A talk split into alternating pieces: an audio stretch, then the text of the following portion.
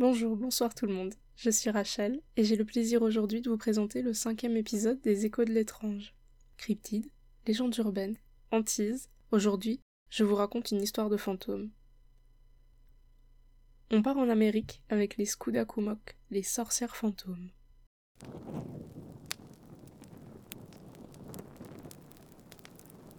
Les peuples nord-amérindiens étaient nombreux à recourir aux arbres ou aux échafaudages funéraires.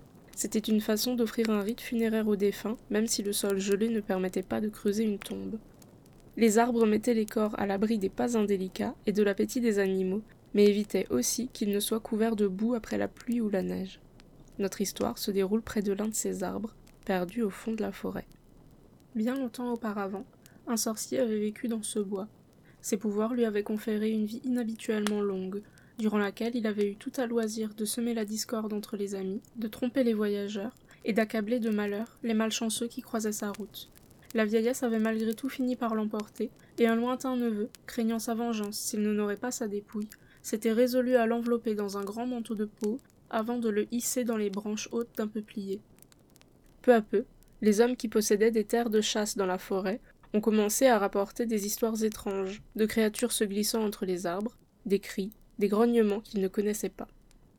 Des années plus tard, au cœur de l'hiver, un homme Micmac et son épouse, voyageant vers le sud, traversaient seuls les terres abénaquises. Comme ils ne connaissaient personne dans la région, ils ont préféré dormir à la belle étoile plutôt que de se risquer à demander l'hospitalité à des inconnus. Et alors qu'ils approchaient de la forêt pour s'installer sous le couvert des arbres, la femme se tourne vers son mari et lui chuchote. Nous ne devrions pas être là. Viens, allons ailleurs. Mais son époux lui rit au nez et la traite de superstitieuse. Il construit un abri sommaire pour la nuit, adossé à un peuplier, et il partage un repas autour du feu avant de s'installer pour dormir.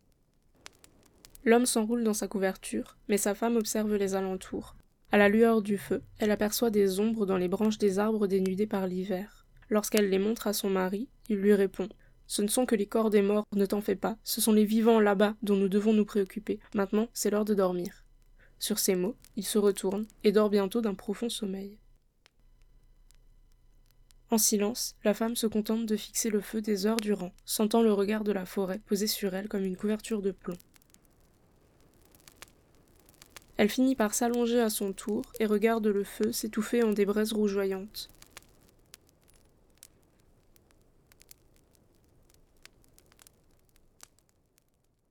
Ne parvenant pas à se résoudre à se lever pour chercher du bois afin d'alimenter le feu, elle secoue doucement son mari. Comme il ne bouge pas, elle reste allongée, et ferme les yeux. Il ne faut pas longtemps alors pour que des bruits s'approchent. Des grattements d'abord, puis des grognements. La femme se persuade qu'il ne s'agit que des craquements des arbres alentours, mais les grondements s'amplifient, s'approchent, les grattements se font plus insistants. Et au moment où la femme sent qu'elle ne pourra plus retenir sa peur, le silence retombe, et en ouvrant les yeux, elle remarque l'aube qui rougeoie à l'horizon. Elle pousse un soupir de soulagement, et tente une nouvelle fois de réveiller son mari, sans succès. Lorsque les rayons du soleil se font plus francs et qu'il chasse les ténèbres du sous-bois, elle secoue son mari avec vigueur, maintenant bien décidée à partir. Mais quand il roule sur le dos, elle voit son visage pétrifié par la mort et sa poitrine déchirée qui saigne abondamment. Terrorisée, la femme court aussi loin que ses jambes peuvent la porter, en direction du village Abenaki. Là, elle bredouille des phrases insensées jusqu'à ce qu'elle parvienne à remettre de l'ordre dans ses pensées. Ses hôtes la croient folle, mais un chasseur qui les a entendus s'approche et lui demande de le conduire jusqu'à l'arbre. Avec son frère, le chasseur suit la femme Micmac jusqu'au campement éphémère. Il trouve le corps de l'homme mort et constate que son cœur a disparu. En guettant les alentours, le chasseur remarque, dans les branches hautes du peuplier, un corps desséché enveloppé d'un manteau de peau. Courageux, il grimpe dans l'arbre et décroche le corps du sorcier. Sous le regard ébahi de la femme, il lui découvre la tête, dont la bouche décharnée dégouline de sang frais. Les deux hommes brûlent sur le champ les deux dépouilles et l'arbre funéraire. On raconte que les ténèbres dans la forêt sont désormais moins épaisses et que les animaux ont recommencé à y vivre.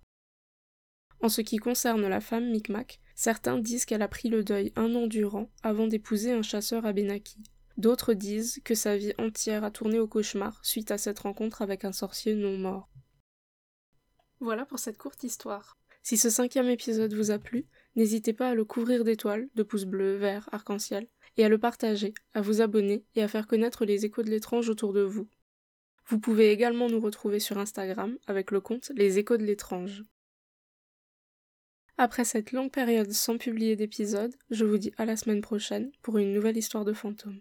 Je vous souhaite une belle journée. À la prochaine!